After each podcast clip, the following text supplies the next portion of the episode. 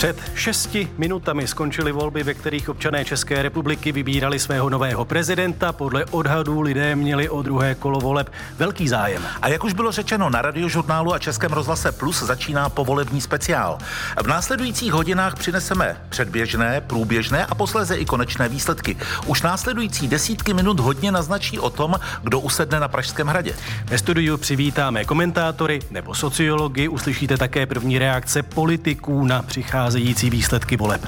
A povolební speciál můžete taky sledovat na našem serveru i rozhlas, kde je vám k dispozici i přehledná grafika. Přejeme dobrý poslech. Volby 2023. No a nejprve vítáme hosty zde ve studiu. Daniel Prokop, ředitel společnosti Peck Research. Dobrý den. Dobrý den.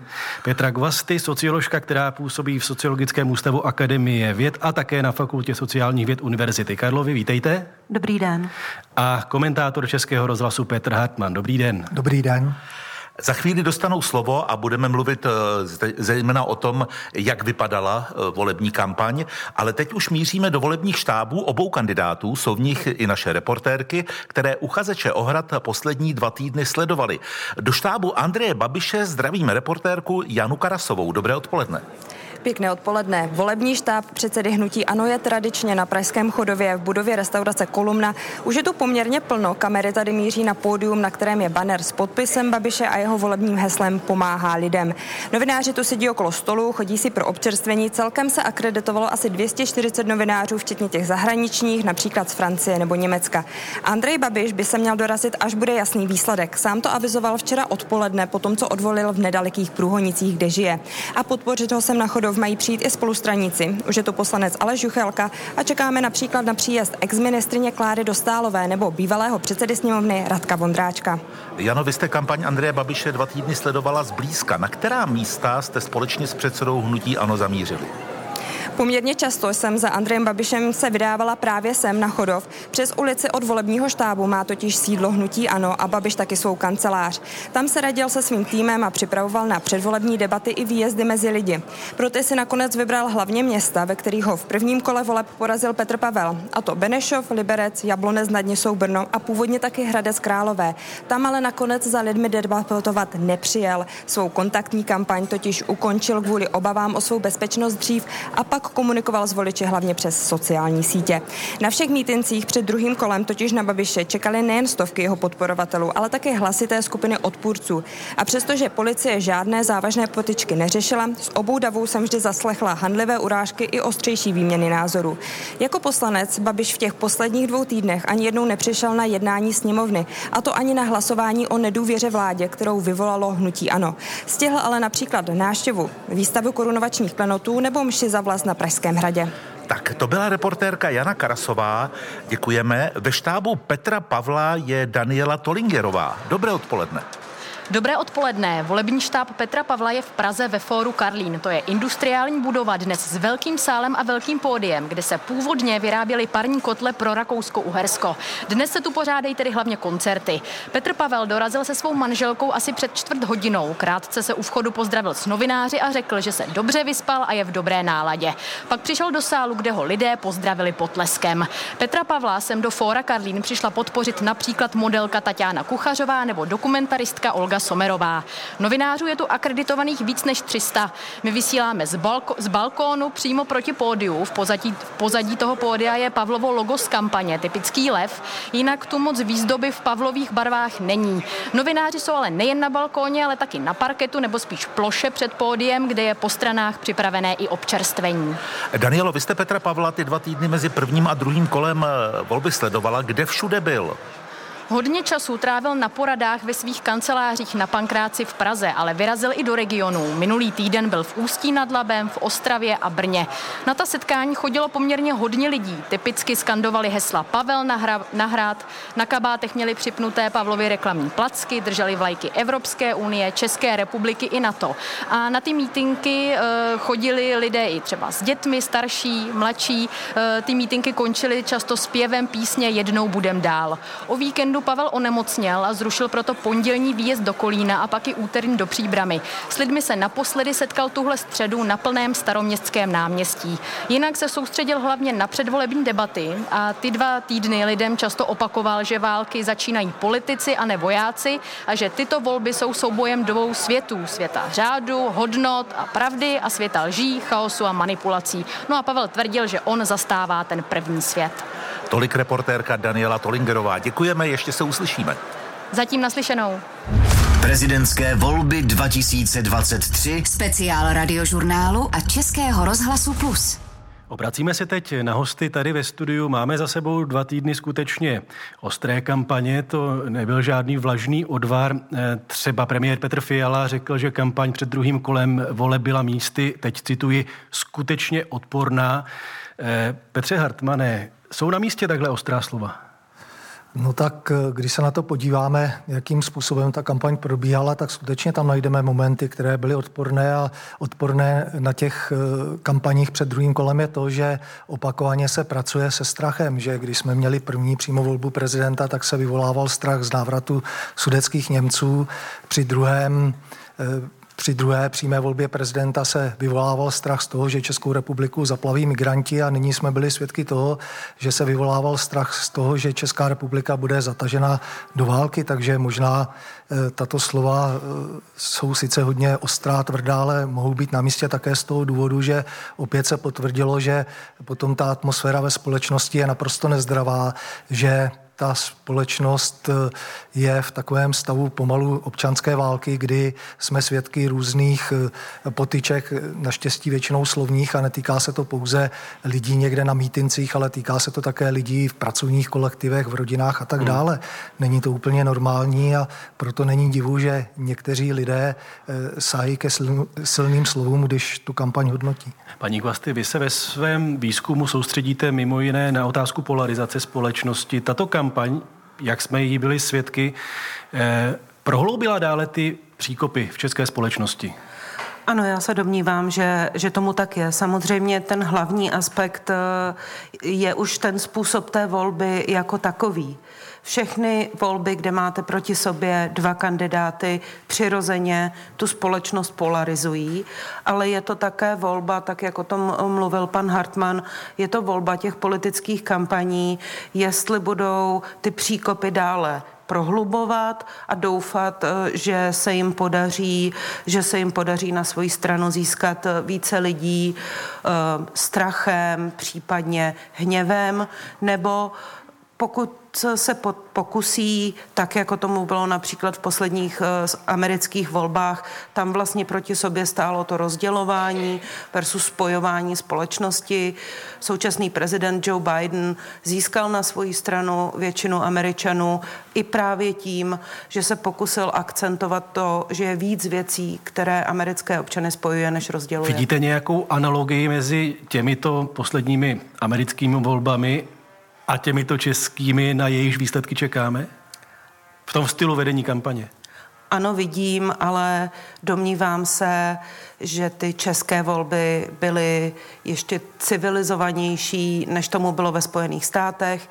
Já bych nepoužila možná termín, termín občanská válka, protože to pro mě znamená politické násilí, tak jako jsme ho viděli ve Spojených státech po, po, té, po té prohře. Domnívám se, že velkou roli v tom budou hrát eh, oba kandidáti, tedy jak vítěz, tak poražený, protože ten obrovský rozdíl ve Spojených státech byl dán tím, že poražený nikdy neuznal hmm. svou porážku až do dnes. Jakými prostředky eh, se může podařit tu společnost depolarizovat? Myslím si, že prvním krokem je právě už ten projev toho vítězného kandidáta, který natáhne ruku k voličům svého oponenta a řekne to, co vlastně říká i Česká ústava, že bude prezidentem všech těch, kteří ho volili a těch, kteří ho nevolili. Myslím si, že jedním z možných způsobů by bylo, aby prezident, aby prezident navštěvoval vyloučené regiony, aby tu ruku natahoval nejen metaforicky v tom prvním projevu, ale také fyzicky svojí vlastní přítomností. Ono bude záležet i na projevu toho poraženého, jestli on sám řekne svým voličům, od této chvíle je XY také vaším prezidentem. Přesně tak. Myslíte, že to nastane? Tak, eh, tak v roce 2021 to nastalo. Ten kandidát byl stejný, byla to prohra. Andrej Babiš svou prohru přijal. Myslím si, že po několika těch diskuzích, naposledy v té včerejší v Českém rozhlasu, řekl, že přijme výsledky voleb, tak eh, já doufám, že Andrej Babiš je čestný člověk a své slovo dodrží. Tady musíme říct, že taky Andrej Babiš může vyhrát, protože zatím ještě ty Samozřejmě, výsledky neznáme. Pokud to nastane. Pokud to nastane, tak. Ano. Pane Prokope, když eh, je evidentní, že ta kampaň skutečně byla vyhrocená, mnoho lidí ji hodnotí tak, že v některých fázích už to bylo za hranou. Na jaké voliče, jaký typ voličů cílila ta nejostřejší kampaň? Tak ta nejostřejší ze strany Andreje Babiše cílila na podle mě nevoliče, voliče SPD, eh, které se snažila mobilizovat eh, tím apelem na válku versus mír. Na druhou stranu i kampaň Petra Pavla využívala eh, tu negativní kampaň v tom smyslu, že existují ty dva světy, ve smyslu vymezení se proti ano. tomu soupeři a je důležité, aby Petr Pavel, pokud vyhraje tedy, aby jako jasně říkal, že to nebylo myšleno vůči těm voličům, ale vůči protikandidátovi, aby taky ta druhá strana zasypávala ty příkopy, protože ta kampaň opravdu byla uh, přehnaná v tom vyvolávání strachu ze strany Andreje Babiše. Na druhou stranu i kampaň proti Andreji Babišovi uh, v minulosti, která ho dávala na billboardy s Vladimírem Putinem a že jsou oba agenti, tak byla jako extrémně vyhrocená a uh, podle mého názoru na hraně etiky. Tak my Takže jsme slyšeli, i, pardon, že do toho měly... vstupuji i od naší hmm. reportérky, která sledovala vlastně denu denně kroky Andreje Babiše, s jakou nevraživostí on se setkával i na svých hmm. mítincích. Tak, ale obě strany by to měly se snažit zakopávat ty příkopy a velkou roli v tom bude mít ten prezident. Musí se snažit stát prezidentem těch lidí, kteří ho, kteří ho nevolili. A to uh, se snaží třeba Joe Biden, uh, nebo snaží, uh, takže v tom je velká ta depolarizace. A zaměření se nějaká témata, která ty lidi trápí, což jsou, pokud vyhraje Petr Pavel, tak jsou to samozřejmě témata rozvoje regionů a té chudší části společnosti. Když se podíváme, uh, už o tom mluvil Daniel Prokop, na metody a vlastně i obsah předvolební kampaně Andreje Babiše, tak ano, bylo evidentní, že on usiluje také o e, voliče SPD. Je otázka, nakolik se mu to podařilo, protože podle vyjádření například Tomia Okamury e, nakonec e, optikou SPD byl Andrej Babiš vládním kandidátem, teď to říkám tak, jak to říkal Tomio Okamura. Nicméně ta volební hesla, že chce mír a ne válku a že chce zastavit vládu, vlastně byla takovou obdobou volebních hesel Jaroslava Bašty, eh, kandidáta, kandidáta SPD. Nakolik se mohla tahle, tahle věc prolnout do těch voleb, Petře? Tak já, když jsem eh, před eh, začátkem druhého kola té kampaně, dá se říci, eh, hovořil o tom, jakou pozici má Andrej Babiš, tak já jsem hovořil o tom, že on musí namalovat kulatý čtverec, což je na první pohled nesmysl, že on musí spojit dohromady věci, které dohromady nejdou, protože, jak jsme zde slyšeli, on by měl na jednu stranu nebo musel být na jednu stranu radikální, aby přesvědčil určitý typ voličů, na druhou stranu se snažil odradit určitý typ voličů, ale možná, že není nejúčinnější taktika, když chcete těm lidem tu politiku znechutit, ale pokud eh, tedy míříte na voliče, kteří v prvním kole nevolili ani Petra Pavla, ani Andreje Babiša, volili ty neúspěšné kandidáty, eh, kteří pak vyjádřili podporu Petru Pavlovi, tak možná účinnější taktika je v tom, že na ně musíte působit tak, že je vlastně jedno, kdo z těch dvou bude na tom hradě, že jim nestojí za to eh, přehodnotit tu svoji volbu a přijít k těm volbám, ale ne z toho důvodu, že někdo je radikální, někdo je umírněný, ale že zkrátka si dovedete představit nebo smířit s tím, že jeden nebo druhý bude prezidentem a že to není takový velký rozdíl. A já si myslím právě, že to je ten kulatý čtverec, který Andrej Babiš se pokoušel malovat, ale jak se ukázalo, tak eh, mu to moc nešlo a nemohlo mu to ani jít a myslím si, že ty výsledky dají zapravdu, že to byl úkol nesplnitelný. Pro tuto chvíli uzavíráme okénko povolební geometrie, které nám nabídl komentátor Českého rozhlasu Petr Hartmann. My jsme teď ve spojení s dvěma podporovateli. Jednak Petra Pavla a jednak Andreje Babiše. Petr Kolář je bývalý diplomát, někdejší velvyslanec ve Spojených státech amerických a v Rusku, podporovatel Petra Pavla. Pane Koláři, vítám vás ve volebním studiu Českého rozhlasu. Dobré odpoledne. Dobré odpoledne. A ve štábu Andreje Babiše je podporovatel Andreje Babiše, člen hnutí ANO, poslanec Aleš Juchelka. Dobrý den, pane poslanče. Dobré odpoledne vám i posluchačům. Pane poslanče, začneme u vás. Vy jste moderoval předvolební besedy Andreje Babiše po vlastech českých. Původní profesí jste byl moderátor a volební kampaň, to jsou vlastně desítky, desítky debat, rozhovorů, duelů v řadě médií. Jakou roli tenhle fakt hraje v kampani, nebo hrál v kampani v týmu Andreje Babiše? Tak my jsme měli těch talk show, kterých bylo naplánováno devět, nakonec jsme jich eh, odjeli osm a ta poslední, eh, která byla v Brně, de facto potom výsledku eh, soudu, kdy byl Andrej Babiš osvobozen v tom u Čapího hnízda, tak ta debata, tam bylo přes 700 lidí, kteří stáli, takže rozhodně to určitě smysl mělo. A obecně ty debaty, já mám pocit, že u té prezidentské kandidá, u, u těch prezidentských kandidátů bylo těch debat příliš, že vlastně každá platforma, ať už, eh, ať už eh, na eh, webech, v televizích nebo v rádiu dělala nějakou předvolební kampaň a trošičku mi to více připomínalo de facto nějakou soutěž showbiznisovou než prezidentskou volbu, která si myslím, že nemusí mít tolik témat nebo tolik debat ve veřejném prostoru. Myslím si, že by toho mělo být jako šafránu tak ono s tím asi moc nejde dělat, protože každé médium usiluje o to, aby mělo oba dva kandidáty, aby mělo při nejmenším ten duel. Určitě. Tedy určitě. nejde s tím nic dělat. Pokud by se štáby obou kandidátů nedomluvili dopředu na nějakých pravidlech, na počtu debat, eh, na počtu návštěv a na výběru těch médií, je něco Petře Koláři takového představitelné? Tak bylo by to krásné, protože souhlasím s panem poslancem Juchelkou, že eh, někdy méně je více. Bylo toho opravdu hodně vlastně se to tak eh, pořád opakovalo a míchalo. Eh, já sám za sebe mohu říct, že mě se v podstatě jako profesionálně odvedené líbily tak asi možná tři z těch všech debat, které byly. A jinak to byla taková spíš soutěž médií, než soutěž kandidátů. Takže kdyby se dokázali ty dva hlavní, kteří se tedy dostanou do druhého kola domluvit na nějakém nějakém přístupu společném, tak by to určitě prospělo jak kandidátům, tak nakonec té politické kultuře v zemi. Vy jste teď, pane Koláři, hodnotil výkon těch médií a možná i konkrétních moderátorů či moderátorek, ale jak hodnotíte výkony Petra Pavla? Jak myslíte, že on obstál v těch debatách? Z mého pohledu obstál výborně, eh, až na pár drobností, jako třeba ministerstvo stavebnictví, tak to, eh, myslím, zvládl výborně. Eh, já jsem ani nechtěl, aby někdo pana generála předělával a dělal z něj nějakého showmana. Jsem moc rád, že zůstal sám sebou, že zůstal autentický, takový, jaký je a že i ten jeho suchý smysl pro humor nakonec eh, byl oceněn eh, řadou nejenom novinářů, ale i běžných občanů.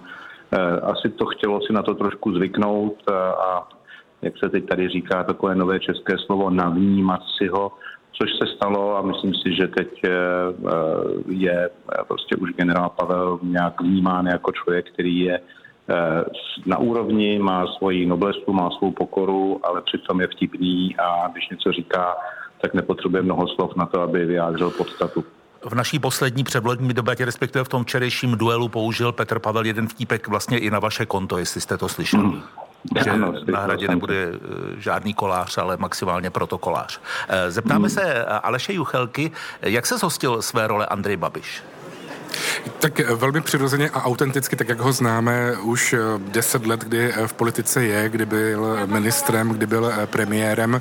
A domnívám se, že také z hlediska těch debat udělal nějakých pár eh, menších, eh, menších chyb, nicméně eh, například ta poslední tisková konference, nebo ta první vlastně u druhého kola, která odstartovala to druhé kolo potom, potom prvním, tak dle mého názoru nebyla moc šťastná, to si uvědomí, uvědomil potom postupně, postupně taktéž on. Nicméně z hlediska komunikace v médiích je prostě autentický, přirozený, ale domnívám se, že prostě média v tuto chvíli, tak jak jsme byli svědky posledních 14 dnů u prezidentské kampaně, mu opravdu nefandila a myslím si, že stranila pouze jednomu kandidátovi a to je Petru Pavlovi. A ten pocit nemám jenom já, ale i když se bavím s lidmi okolo, tak vidím u některých médií opravdu jakoby velké selhání z hlediska dramaturgie, editování a moderování těch, těch jednotlivých debat. Nechci s vámi polemizovat, ale mě včera Andrej Babiš v té debatě řekl, že mě má rád. Tak to je hezké. Já vás mám taky rád. I pana Koláře mám rád. a tím končí rozhovor s Petrem Kolářem a Alešem Juchelkou. Pánové, děkujeme, mějte se hezky. Zná se, že máme už eh, první, opravdu první předběžné výsledky, které stojí za zmínku. Anna Horáčková má slovo. Je to tak, jsou sečtené první okrsky, první tisíce hlasů. Zatím vede generál ve výslužbě Petr Pavel, teď má necelých 53% odevzdaných platných hlasů. Bývalý premiér a šéf hnutí Ano Andrej Babiš aktuálně získává lehce přes 47%. Zatím máme tedy sečteno jen minimum volebních okrsků, zhruba 2%. Kompletně sečteno by mohlo být za pár hodin. Ministerstvo vnitra odhaduje, že zhruba mezi čtvrtou a pátou hodinu odpoledne. Prezidentské volby 2023. Speciál radiožurnálu a Českého rozhlasu Plus. Anu Horáčkovou jistě ještě mnohokrát uslyšíme během tohoto odpoledne. Eh, Dane, Prokope, eh, dá se z těchto procent, z těchto výsledků už něco usuzovat? No myslím, že to naznačuje, eh, eh, že to asi nebude špatné pro toho favorita. Že eh, předvolební výzkumy v průměru ukazovaly asi 58% pro Petra Pavla a jako zatím se ty výsledky vyvíjejí tak, že by se mohly naplnit. Protože většinou v těch prvních, v prvních třeba Miloš Zeman na, na začátku vedl o 52%, ztratil asi 7,5% bodu, takže samozřejmě je tam málo dat, ale myslím si, že když to začíná takhle, takhle, tak už eh, to naznačuje, že v těch malých okrscích Petr Pavel je tak úspěšný. To bychom mohli s Petrem Hartmanem připomenout, jak vlastně běží to sčítání, kde se začíná a co přichází na řadu později. Tak nejsem člen volebních komisí ani statistického úřadu, ale je Pardon, zřejmé... já jsem tě nepředstavil. Petr Hartmann, komentátor no. Českého rozhlasu. A, ale je zřejmé, že nejprve se sčítají ty malé okrsky, kde je málo voličů, takže to jde rychleji a e, právě, jak říkal pan Prkop, e, tak většinou jsou to ty malé obce a tam se někdy předpokládá, že spíše měl větší podporu Andrej Babiš, jak se ukazuje na tom malém vzorku, tak tomu není úplně tak a skutečně dopředu někteří počítali s tím, že eh, na poprvé se nejprve objeví přes 50% pro Andreje Babiše a pak se to bude měnit s tím, jak budou nabíhat větší města a velká města, ale ukazuje se, že eh, ten vývoj zatím je jiný. Paní Gvasty, když se zeptám možná i na váš občanský pohled, když byla řeč o tom, jak kandidáti zvládali ty debaty a duely, jaký vy jste si z toho odnesla dojem? A teď myslím skutečně, jak si retoricky a i co se týká neverbální komunikace, jak oni vypadali pro vás? Já si myslím, já si myslím, že oba byli nervózní, každý z nich nervozitu zvládal jiným způsobem. Myslím si, že pokud projdete řadou vojenských výcviků, tak pravděpodobně eh, zvládáte různé stresové situace eh, lépe. Možná je dobře nosit na mítinky kabát, aby se tam člověk nenastydnul. Já si myslím, eh, mě až eh, překvapilo, jakým způsobem, jakým způsobem vlastně ta kampaň eh, pana, pana, poslance, pana poslance Babiše vlastně tak jakoby manévrovala. Pan Hartmann mluvil i, i, vlastně, i vlastně pan Prokop o mobilizaci, ale já si myslím, že to bylo takový jako, já bych tu ten kulatý čtverec nazvala jako pokus simultánně zároveň mobilizovat a demobilizovat. Socioložka Petra Guasty zůstává naším hostem. Posloucháte radiožurnál Český rozhlas Plus. Video přenos z našeho volebního studia můžete vidět také na spravodajském serveru Českého rozhlasu. I rozhlas blíží se 14. hodina a 30. minuta a to je v našem vysílání čas na aktuální zprávy.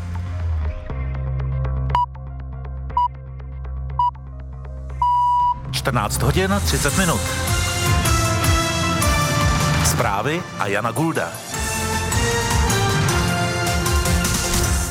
Volební komise už půl hodiny sčítají hlasy odevzdané ve druhém kole prezidentských voleb. Češi v historicky třetí přímé volbě vybírali mezi generálem ve výslužbě Petrem Pavlem a šéfem hnutí Ano Andrejem Babišem. Výsledky prvních sečtených okrsků sleduje redaktorka Anna Horáčková. Aktuálně vede generál ve výslužbě Petr Pavel, má asi 52,5% platných odevzdaných hlasů. Andrej Babiš hnutí Ano teď získává lehce přes 47%. Sečteno máme tedy zatím asi 5% volebních okrsků, hlavně v menších obcích. Podrobněji můžete sčítání hlasů sledovat na našem spravodajském webu i rozhlas.cz. Anna Horáčková, Radiožurnál. Možnost volit měli Češi i na 110 velvyslanectvích a konzulátech po celém světě. V Bruselu od včerejška odvolilo asi 13 Čechů. Jak v Berlíně, tak v Bratislavě hlasovalo přes 600 lidí. S časovým posunem se první volební místnosti zavřely v Argentině, Brazílii nebo v Chile a taky Spojených státech. Ministerstvo obrany plánuje vytvořit síť komunitních center pro vojáky ve výslužbě, řekl to ředitel příslušného odboru rezortu Robert Spejchal. Ministerstvo chce taky připravit různé sociální programy programy pro válečné veterány. Tento status můžou získat vojáci nebo odbojáři z druhé světové války anebo vojáci, kteří sloužili v novodobých zahraničních misích. V Česku jich je registrovaných přes 16 tisíc.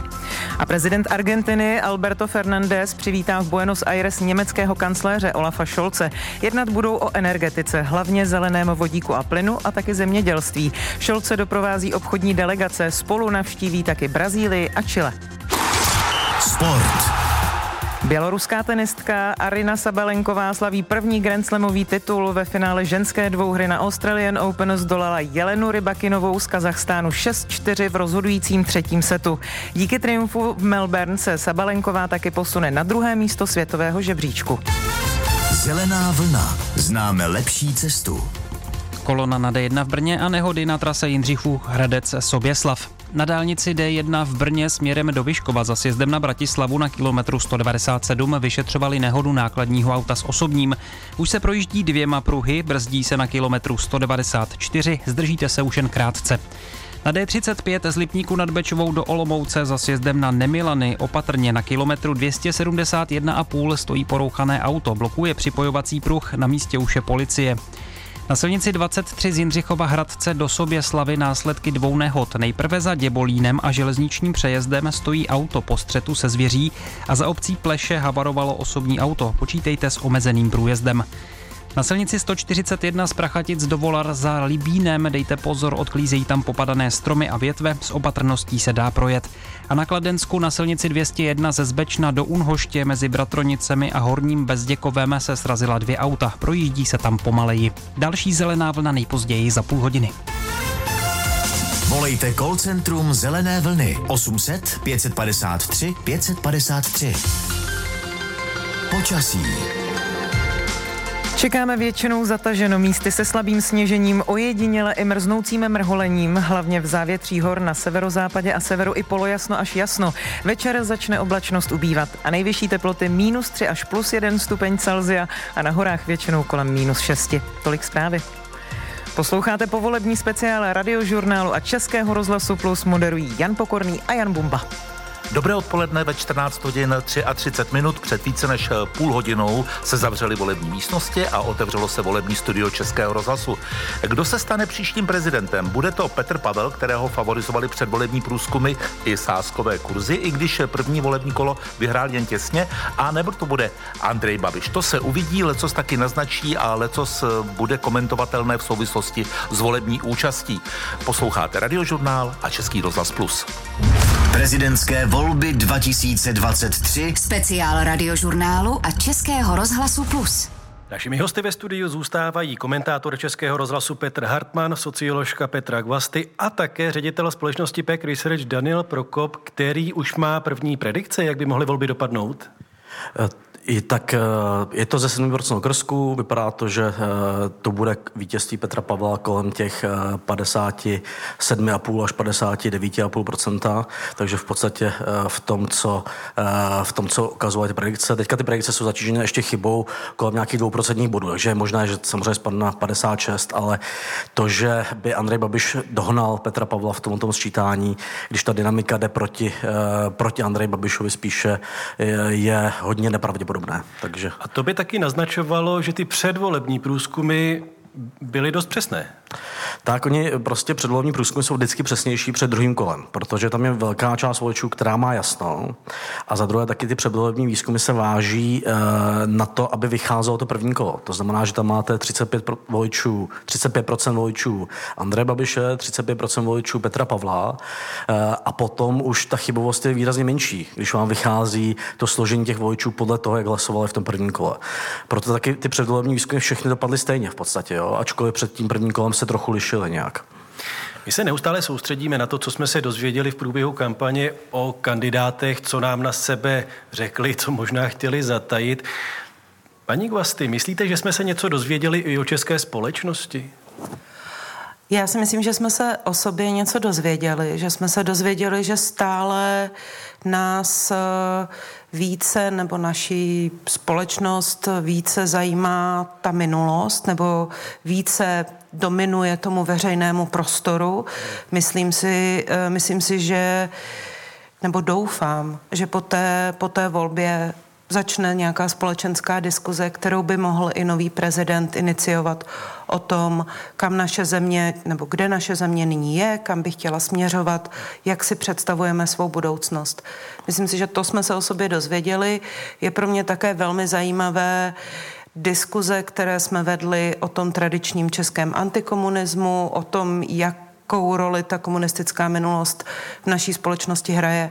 O tom, zda je ten svět v tomto ohledu černobílý, jednou komunista, vždycky komunista, nebo zda záleží i 30 let po vzniku České republiky také na tom, jak se ti kandidáti, jaký život vedli po roce 89. Je podle vás představitelné, ať už vyhraje ten nebo onen, oba mají minulost ve svém členství v komunistické straně Československa, že by ta debata se nejprve opírala o jakési vyrovnání se z minulostí? Byl by to jeden z těch dvou, který by měl nebo mohl věrohodně vnést tohle téma do veřejného prostoru?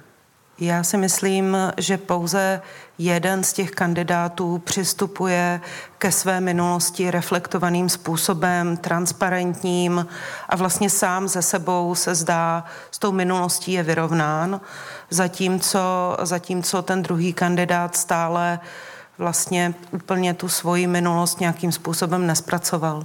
Petře Hartmane, já jsem tou otázkou, zda jsme se něco dozvěděli o společnosti, mířil i k tomu, že pokud by po nějakých tématech nebyla vůbec poptávka, tak ti kandidáti by je nezdvihli. A narážím i na vyjádření třeba eh, z toho volebního štábu Andreje Babiše, který hovořil o tom, že si udělali průzkumy, vyšlo jim, že lidé se bojí války. Eh, jak to tedy je? No tak to bylo téma, které se zdvihlo ne proto, aby se nějak řešilo, ale proto, aby se vyvolal strach a některá témata, která se řešila v té kampani, tak vyplývají z toho, že musíte vést nějakou kampaň před prezidentskými volbami a kdybyste ji vedli jenom na základě eh, toho, že se budete držet těch reálných pravomocí eh, prezidenta republiky, tak by vám hrozilo, že až tak tu veřejnost nezaujmete a eh, nevyvoláte u nich pocit, aby šli k těm volbám, aby vás podpořili. Navíc, když jsme mluvili o té spoustě různých debat, ve kterých museli oba kandidáti vystupovat, tak oni skutečně byli zkoušeni z různých věcí a museli odpovídat na různé otázky, které přímo s výkonem prezidentské funkce nesouvisí. Byť je pochopitelné, hmm. že ten člověk by měl mít nějaký všeobecný přehled, že jako prezident má určitou autoritu v zemi. Když se podíváme do ústavy, tak je hlavou státu, reprezentuje Českou republiku, takže jeho výroky pochopitelně ta veřejnost vnímá a může mít eh, na různé věci vliv, alespoň tím, že různá témata otevírá, že o nich hovoří a že ovlivňuje tu celospolečenskou debatu, ale eh, právě proto bych se jich chtěl zastat v tom, že skutečně oni nemohou být eh, odborníky úplně na všechny věci a pokud eh, v některých debatách nepůsobili příliš přesvědčivě, že nedokázali rozvinutě pohovořit adekvátně o tom konkrétním tématu, tak eh, to není dáno tím, že by nebyli vhodnými kandidáty na prezidenta, ale skutečně ten záběr je tak široký, že je to velmi složité. Budu ještě konkrétnější, co se týká témat té kampaně. Deník N přinesl rozhovor s šéfkou kampaně Andreje Babiše Tinde Bartou, která mimo jiné řekla, a cituji, vycházeli jsme z toho, co nám řekli lidé, máme zhruba 3,5 tisíce dotazníků, pečlivě jsme seděli nad tím, co nám lidé vlastně píšou, máme k tomu analýzy, naše společnost je z války vystrašená. Konec citátu. Eh, pane Prokope, jak hodnotíte tenhle postup? Uh, tak jako nešťastné je, Kdyby eh, se udělal takovýhle výzkum a zjistil, že ta společnost je vystrašená a komunikoval nějaký plán reálně, jaký prostě uklidnit. jak ji uklidnit a jak eh, vlastně vysvětlit té společnosti, na čem závisí rozšíření toho konfliktu, tak by mi to nepřišlo špatné, kdyby to využili jako jenom pro ten mírový apel. Ale když to ta kampaň využije i pro ten apel, eh, který ty obavy posiluje, tak to je samozřejmě horší. No. Posloucháte radiožurnál Český rozhlas Plus, naše aktuální volební studio po uzavření volebních místností. Eh, My se teď zase na chvíli podíváme do volebních štábů obou kandidátů. Nejprve zvu do vysílání reportérku Janu Karasovou, která je ve volebním štábu Andreje Babiše. Pěkný den na předsedu Hnutí Ano tady na Pražském chodově stále čekáme. Postupně sem do restaurace Kolumna přijíždí Babišovi spolustranici. Například místo předsedkyně poslanecké sněmovny Klára Dostálová při svém příjezdu řekla, že očekává vysokou volební účast a dodala taky, že i kdyby vyhrál Babišův protikandidát Petr Pavel, tak věří, že bude dobrým prezidentem. A před chvíli přijel i další místo předseda sněmovny Karel Havlíček. Nejvíc rozhovorů médiím ale zatím dal poslanec Ano Aleš Juchelka, který sešel mezi novináře. Ostatní politici totiž sedí v patře nad sálem pro novináře. Průběžné výsledky se nám tu promítají na plátně právě naproti tomu balkónu, na kterém sedí politici ANO a pozvaní hosté. Těch by tu mělo být asi 250, tedy podobně jako je akreditovaných novinářů. Kdy na chodov přijede i sám kandidát na prezidenta Andrej Babiš, ale není zatím jisté. On konec konců i včera po tom, co odvolil v Průhonicích, zopakoval, že do volebních štábů vždy přijíždí, až když je jasný výsledek. A jestli do svého volebního štábu v centru Prahy přijel druhý finalista prezidentské volby Petr Pavel, ví reportérka Daniela Tolingerová. uh, Petr Pavel dorazil do Fóra Karlín, kde má volební štáb ještě před uzavřením volebních místností, asi ve tři čtvrtě na dvě. Pozdravil se s novináři a s příznivci a potom odešel ke svému volebnímu týmu za zavřené dveře, které hlídá ochranka.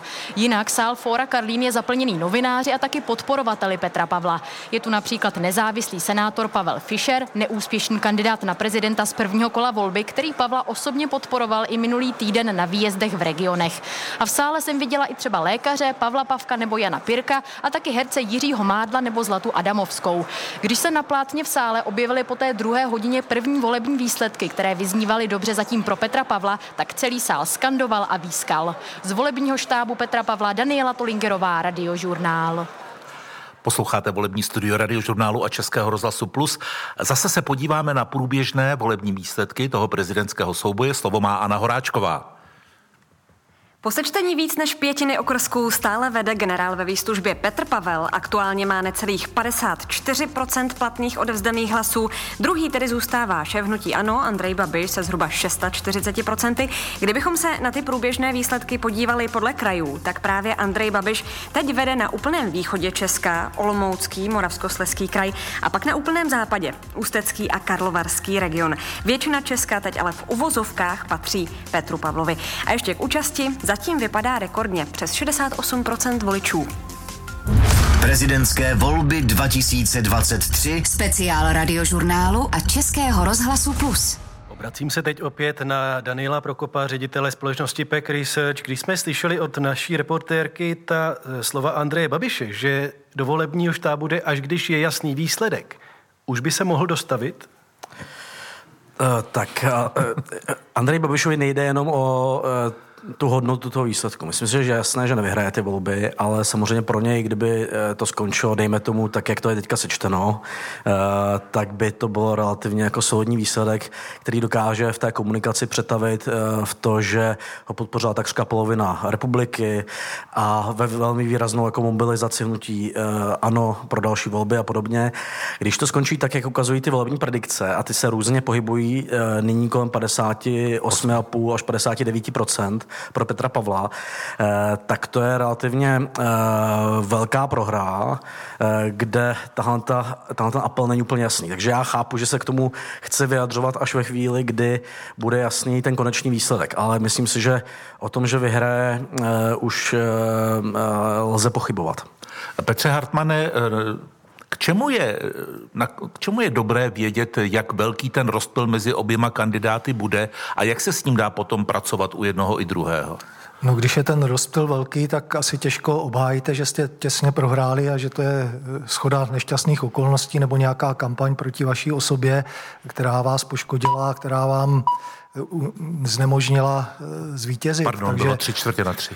Dobře, takže ve tři čtvrtě na tři je skutečně důležité, zda ten výsledek bude těsnější nebo bude daleko výraznější a je to zároveň také podle mého názoru, pokud tedy Petr Pavel vyhraje výrazně, tak je to i závazek eh, pro Petra Pavla, aby skutečně eh, začal od prvního momentu uklidňovat tu situaci ve společnosti, aby se snažil vyvolat i v těch eh, voličích, kteří volili Andreje Babiše, pocit, že se mohou smířit s tím, že mají prezidenta jiného, než si představovali, protože nemyslím si, že bezprostředně po tom zvolení ti lidé, kteří nechtěli Petra Pavla a podporovali Andreje Babiše, že ho budou považovat za svého prezidenta, ale pak skutečně záleží na tom, jak prezident vystupuje, jakým způsobem se chová v těch následujících týdnech a měsících, zda eh, ten pocit prohlubuje nebo zda ho naopak v povědomí těch lidí snižuje.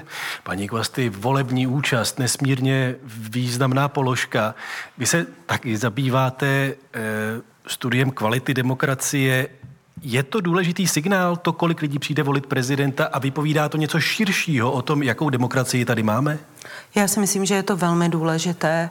Jednou z hlavních eh, premis eh, demokratické teorie je, že nikdo není tak kvalifikovaný, aby měl více než jeden hlas a nikdo tak málo, aby neměl, aby neměl žádný.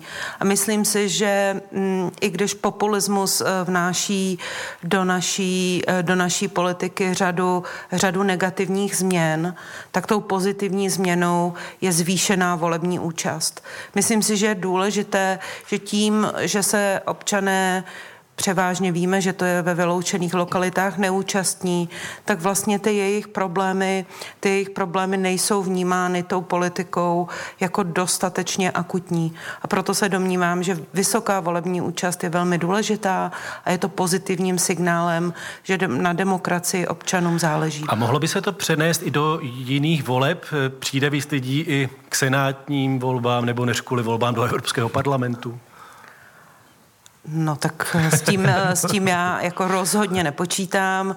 Samozřejmě kolegové, kteří se zabývají těmito tématy, by vám vysvětlili o uh, informace o volbách druhého, druhého řádu.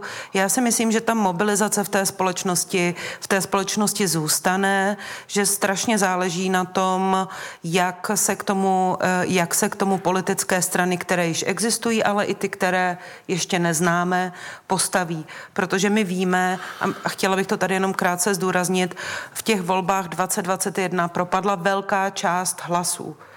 A, a to je velmi důležité, protože tady část společnosti... Sněmovních volbách. Ve sněmovních volbách, hmm. ano.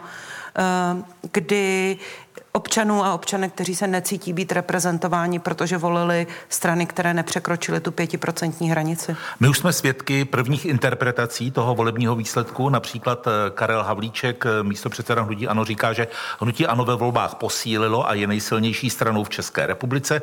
Podle něj je vysoká účast dobrou zprávou pro vítěze i poraženého a vyzval občany České republiky a voliče ke sklidnění.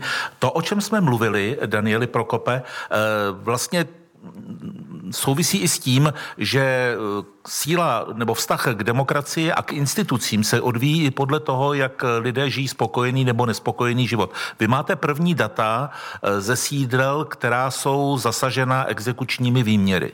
Tak eh, diváci, kteří koukají na online přenos, se na to můžou kouknout i eh, z grafy. My eh, ve spolupráci s rozhlasem napojeme ty výsledky, jak přicházejí na data o obcích, o jejich charakteristikách a můžeme se kouknout třeba, jak, dopadaly, dopa, do, jak vypadají ty výsledky v obcích, kde jsou vysoké exekuce a nízké exekuce. Petr Pavel zatím v obcích, ve třetině obcí, kde jsou nejnižší míra exekucí, to jsou ty první dvě žluté čáry, tak vede nad Andrem Babišem 57-43, takže relativně eh, velké vítězství. Naopak v obcích, kde jsou nějaké nižší exekuce, tak tam prohrává 52-48. Eh, ale co je rozdíl? Takže je vidět, že ta socioekonomika hraje roli. Co je ale rozdíl v obcích, kde jsou vysoké exekuce, tak Miloš Zeman v roce 2018 porazil, eh, porazil Jiřího Drahoše ze skoro 59%. Takže Petr Pavel si uchoval vítězství v těch bohatších částech republiky, ale taky posílil v těch chudších částích oproti Jiřímu Drahošovi. Podobně, když se koukneme na, na, na třídění podle míry chudoby, když tam kolegové zapnou, tak Petr Pavel v, mí, v obcích, kde je vysoká míra chudoby, tak v nich prohrává 47,53 zhruba. V obcích, kde je velká míra, nižší míra chudoby, tak tam vede s 60% Petr Pavel. Rozdíl je opět v tom, že Andrej Babiš v těch obcích, kde je velká míra chudoby, hodně exekucí, hodně lidí s nižším vzděláním, nezaměstnaných a podobně, tak tam Andrej Babiš vyhrává, ale zatím tam dostává jenom 52 až 53% Miloš Zeman tam měl 57 jo. Takže vidíme, že ta chudoba, ta socioekonomika strukturuje tu volbu, ale Petr Pavel je výrazně silnější kandidát, než byl Jiří Drahoš i pro ty chudší regiony.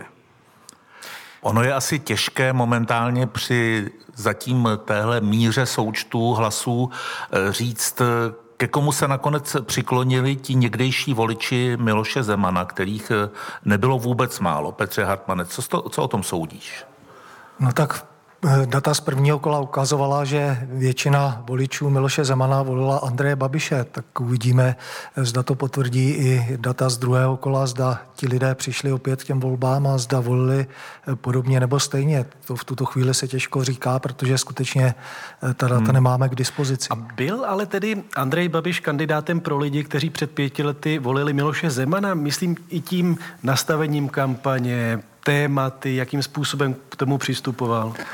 No, když jsem sledoval některé tahy Andreje Babiše, některé jeho výroky a tak dále, tak mě to připomínalo, že skutečně se snaží určitým způsobem zvolit stejný postup, jako zvolil Miloš Zeman, akorát, že eh, tam je zásadní problém v tom, že Andrej Babiš je Andrej Babiš a Miloš Zeman byl Miloš Zeman, takže mu to úplně tak nefungovalo, protože kdyby mu to fungovalo, tak by byl podobně úspěšný jako Miloš Zeman a ty volby by vyhrál, takže no. tomu tak úplně není, ale je pochopitelné, že Andrej Babiš se stavil do té role Eh, opozičního politika, který se snaží dělat maximum pro lidi a eh, Pavla, Petra Pavla vykresloval jako toho vládního kandidáta, který právě může za ty problémy těch lidí, za ty exekuce, za to, že žijí v tíživé situaci, že jsou zde rozdíly v těch regionech, že zkrátka vláda se tomu tak dostatečně nevěnuje, ale jak zmínil pan Prokop, tak ta data ukazují, že eh, až tak úspěšný nebyl hmm. s tou taktikou. Ty jsi to řekl přesně, že Andrej Babiš je Andrej Babiš a Miloš Zeman byl Miloš Zeman. Musíme dodat i, že Petr Pavel je Petr Pavel a Jiří Drahoš byl Jiří Drahoš ještě, abychom byli, abychom byli eh, kompletní. Tím se skoro nedá polemizovat. Anna Horáčková, prosím, další průběžné výsledky. To sčítání jde opravdu velmi rychle. Víc než 40% volebních okrsků už zná výsledek prezidentské volby. Na té vedoucí pozici se nic nemění, stále patří generálovi ve výslužbě Petru Palovi. Pořád se drží kolem 54% platných odevzdaných hlasů. Bývalý premiér a šéf hnutí Ano Andrej Babiš aktuálně získává zhruba 45,5% a už máme i k dispozici první výsledky od volebních komisí ze zahraničí. Ukrajinů v cizině naprosto s přehledem vede Petr Pavel. Pro představu získává přes 94% hlasů. Prezidentské volby 2023. Speciál radiožurnálu a Českého rozhlasu Plus. A našimi hosty ve studiu zůstávají ředitel společnosti Pack Research Daniel Prokop, komentátor Českého rozhlasu Petr Hartmann a socioložka Petra Guasty. Právě na Petru Guasty bych se teď rád obrátil. Pokud to dopadne tak, jak zatím tedy naznačuje to sčítání a ten rozdíl mezi kandidáty bude významný, 10% bodů, možná i víc. Jakou roli tohle může hrát z toho pohledu stmilování společnosti a zasypávání těch eh, vykopaných příkopů? Um, myslím si, myslím si, že já chápu, že nás teď všichni fascinují, eh, fascinují ta čísla.